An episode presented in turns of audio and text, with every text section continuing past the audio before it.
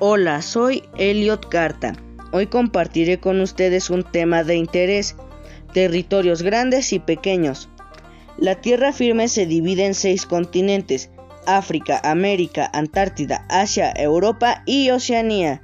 En el hemisferio norte se encuentra la mayor parte de extensión territorial. Los océanos ocupan la tercera parte de la superficie, tales como el Océano Pacífico y el Océano Atlántico, que son uno de los más extensos. El Océano Índico representa el 23% de la zona marítima.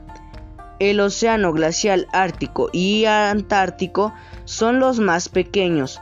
Los criterios que definen a los continentes son físicos, culturales y políticos, tal como es el caso de África.